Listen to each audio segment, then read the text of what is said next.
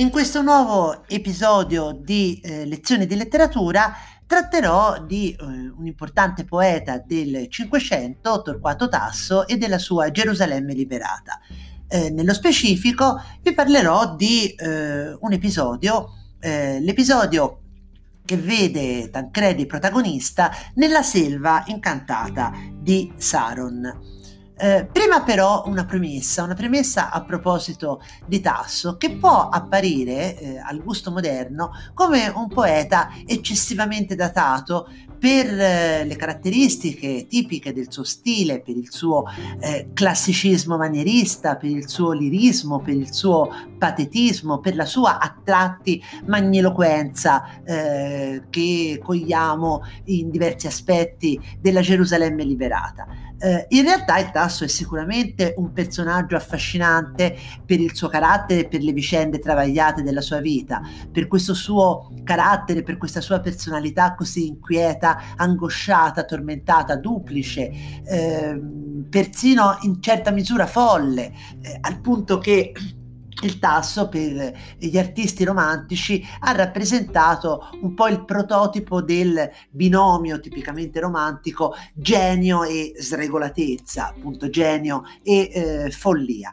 Ma a parte l'interesse per il tormento e mh, le complicazioni eh, della vita e della personalità eh, di Tasso, eh, al di là di questo, è proprio la sua opera che invece eh, rivela degli aspetti eh, di insospettabile eh, modernità. Per esempio, giova ricordare che il fondatore della psicoanalisi è stato interessato al tasso proprio a questo episodio di cui eh, andiamo a parlare, eh, ha parlato dell'episodio di Tancredi nella selva di Saron in eh, due eh, opere. Una prima volta l'episodio viene ricordato in un'opera che si intitola eh, La storia di una nevrosi infantile del 1914 e successivamente in un'opera fondamentale nella storia della psicoanalisi al di là del principio di piacere eh, del 1920. Del resto bisogna ricordare che la psicoanalisi deve molto alla letteratura eh, si ricordi appunto il complesso di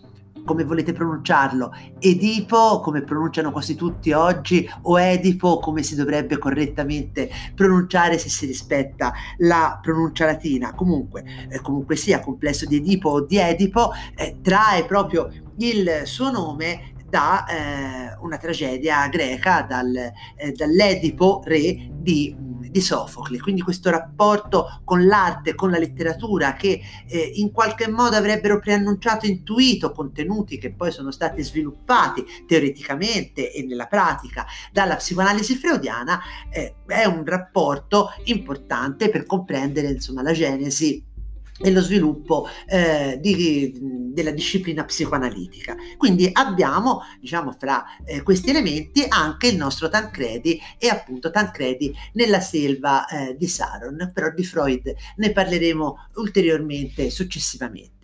Eh, quindi voglio dire, eh, sicuramente questo episodio che vado a trattare è un episodio veramente importante da eh, questo punto di vista che vale la pena di notare e di leggere anche almeno in parte. Prima di tutto il contesto in cui ci troviamo, siamo nel tredicesimo canto della Gerusalemme liberata, dopo che Clorinda e Argante hanno incendiato la grande torre con cui i cristiani intendevano dare l'assalto a, eh, alle mura di Gerusalemme, il mago Ismeno vuole impedire che venga costruita una seconda torre e per, per far ciò getta un incantesimo sulla selva di Saron, un incantesimo che riesca ad impedire a chiunque di avvicinarsi alla selva di entrare per poter procurarsi il legname necessario. Quindi che cosa fa eh, Goffredo di Buglione? Goffredo di Buglione in prima battuta manda all'interno della selva, vuole mandare all'interno della selva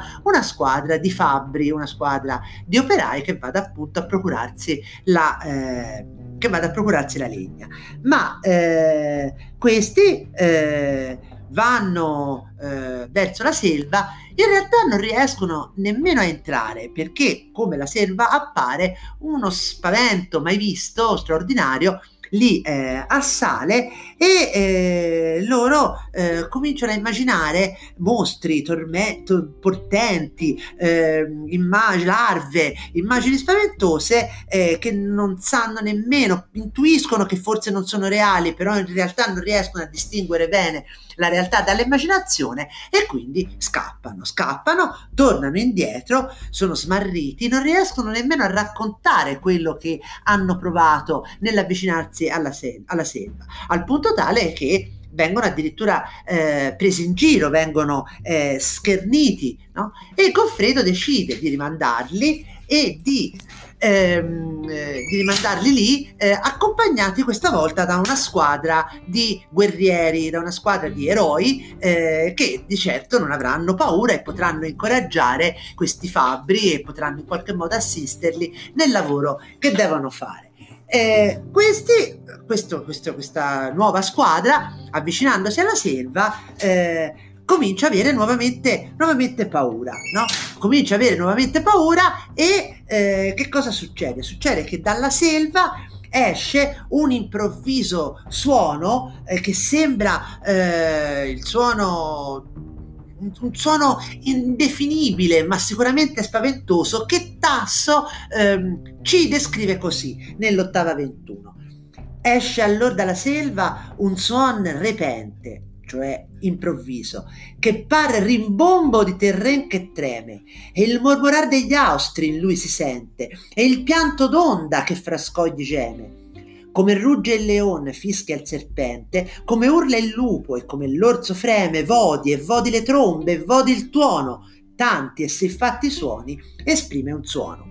In quest'ottava 21 noi vediamo l'abilità eh, compositiva eh, del, del, tasso, eh, la sua capacità tecnica nel costruire eh, a forza di parole, a forza di suggestioni, di similitudini, di eh, giochi fonici, questo suono che non è appunto definibile, che è fatto di tanti suoni diversi, il suono del terremoto, il suono del vento, il suono della, della tempesta eh, in mare, ma anche i versi degli animali selvaggi che si intrecciano creando questa spaventevole mescolanza che induce induce tutti a fuggire, al punto che eh, quando tornano da Goffredo uno riferisce e dice no, è una cosa talmente spaventosa che ci vorrebbe per affrontarlo un uomo che abbia tre volte il cuore cinto di diamante, duro come il diamante, no?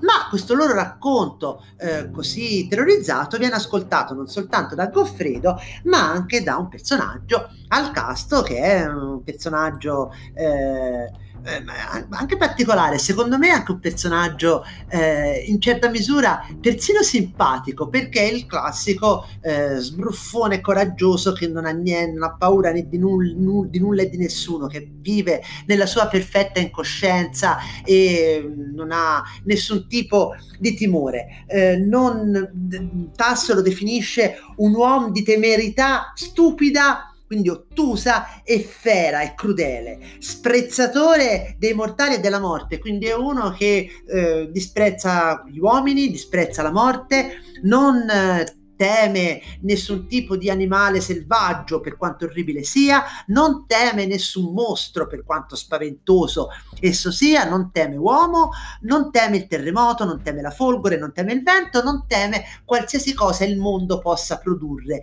di spaventoso. Quindi eh, al casto che è così sicuro di sé no? e coraggioso, cosa fa? Scrolla il capo, no? E sorride dicendo ci vado io e a me queste ombre, queste immagini spaventose che secondo me non sono nemmeno reali, sicuramente mi faranno un baffo, grosso modo quello che ci dice Tasso, parafrasandolo in termini bassi, è questo, io, cioè, non, mi fanno, non mi fanno niente, a me che mi tocca, che mi tange, no? Quindi eh, va, eh, va Goffredo di Buglione lo manda e lui eh, si avvia, arriva nei pressi della selva e anche lui ascolta il famoso rimbombo, no? Ascolta il famoso rimbombo, si turba un pochino, però non gli fa più di tanto e quindi eh, il suo piede audace va avanti, va bene, sicuro e sprezzante esattamente come prima, se non che prima di entrare nella selva si alza un fuoco, un fuoco, va bene, che cresce e diventa spaventoso.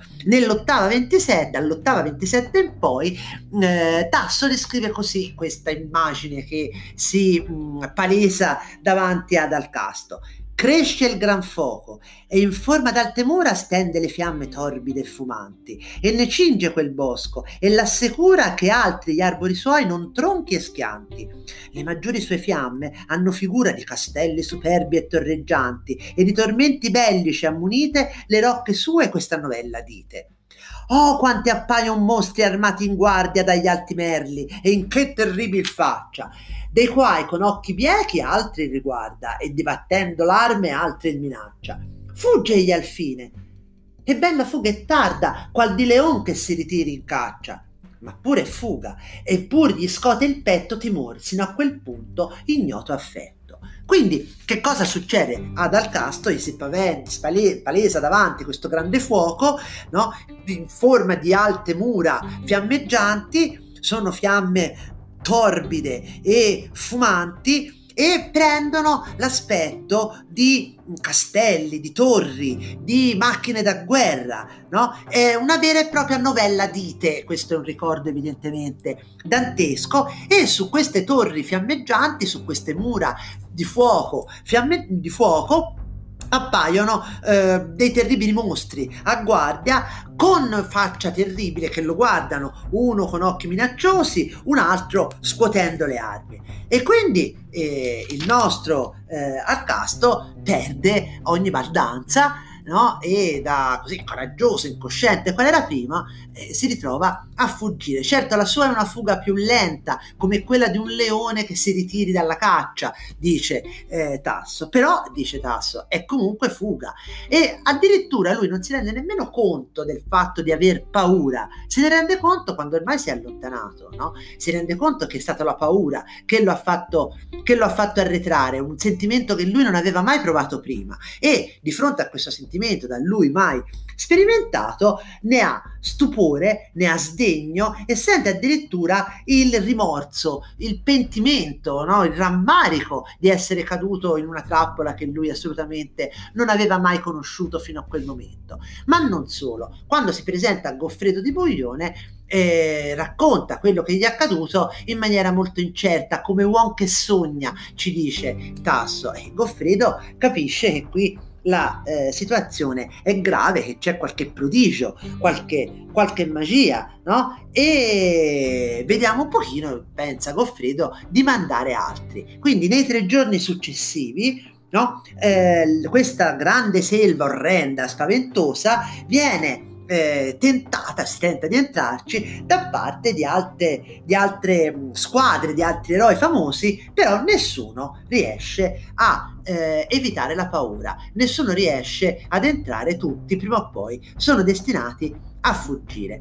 Chi sarà che eh, tenterà nuovamente eh, la sorte sarà Tancredi, appunto, e qui entriamo nel cuore dell'episodio, eh, dell'episodio narrato da Tasso. Per quanto riguarda invece il nostro episodio, eh, lo interrompiamo qui per lasciare anche un po' di suspense e eh, nel, nell'episodio che seguirà eh, vi racconterò che cosa succede a Tancredi. Gli succede forse la cosa più terribile di tutte. Lui sperimenterà la paura più profonda, l'angoscia e il dolore più intenso che un uomo, un uomo nelle sue condizioni può provare, qualcosa che è in fondo molto peggio sia dei rimbombi di cui abbiamo parlato prima, sia del muro di fuoco che ha terrorizzato così tanto eh, al casto. Quindi alla prossima.